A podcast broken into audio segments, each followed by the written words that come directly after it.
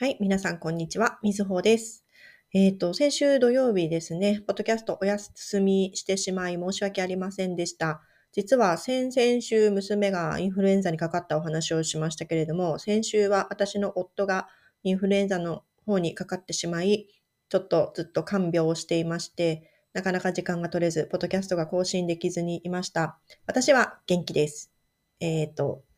何の体調不良もなく元気に過ごしています。はい、えー、それでは今日はですね、うんと NHK のニュースウェブの方からアニメ制作者17%がうつ病など心の病気になった可能性団体調査という、えー、タイトル、ニュースからお話をしたいと思います。えっと、すいません。ちょっとパソコンがずれました。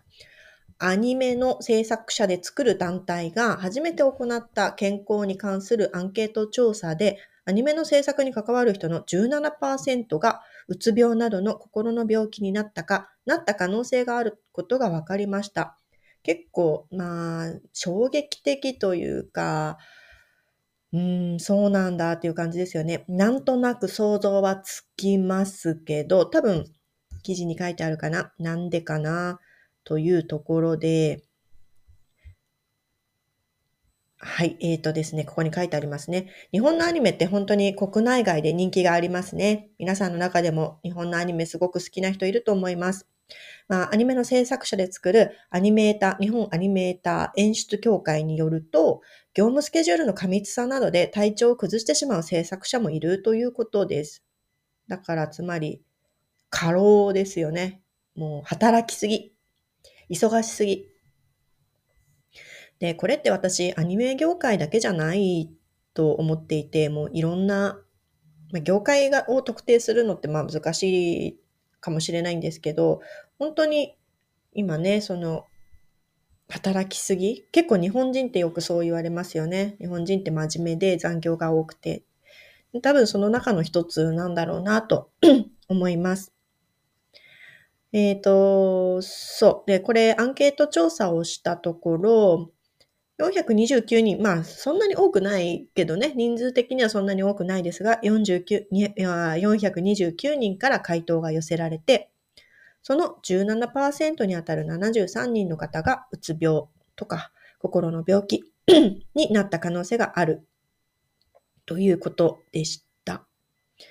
で、その疲労具合どのぐらい疲れているかというところについて尋ねたところ、精神的な疲労について感じているのは約7割である68%の方が精神的に疲れていると回答したようです。まあ仕事をするってね、楽しいことじゃなくて、あの、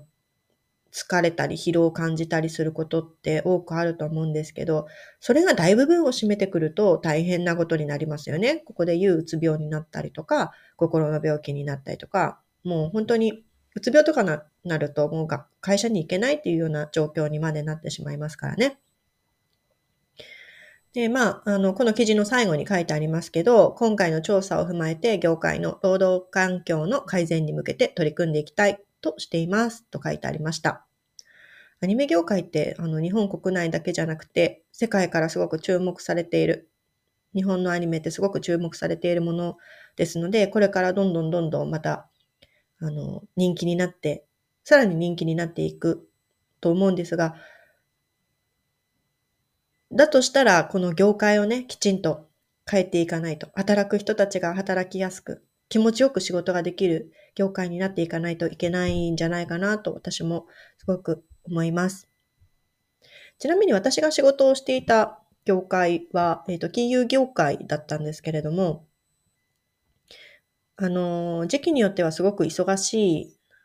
あの、業界でした。業界というか会社でした。月末と月初はすっごく忙しくなって、人によっては本当に 丸12時間以上会社にいたりとか、そういう人もいて、あの、中にはうつ病とか心の病気で、あの、会社を休むっていう方もいらっしゃいました。私が、あの、新人教育をしていた、えっ、ー、と、新入社員の子も、多分入社して1年しないぐらいでうつ病になってしまって、会社をお休みしたっていうのも見てきましたね。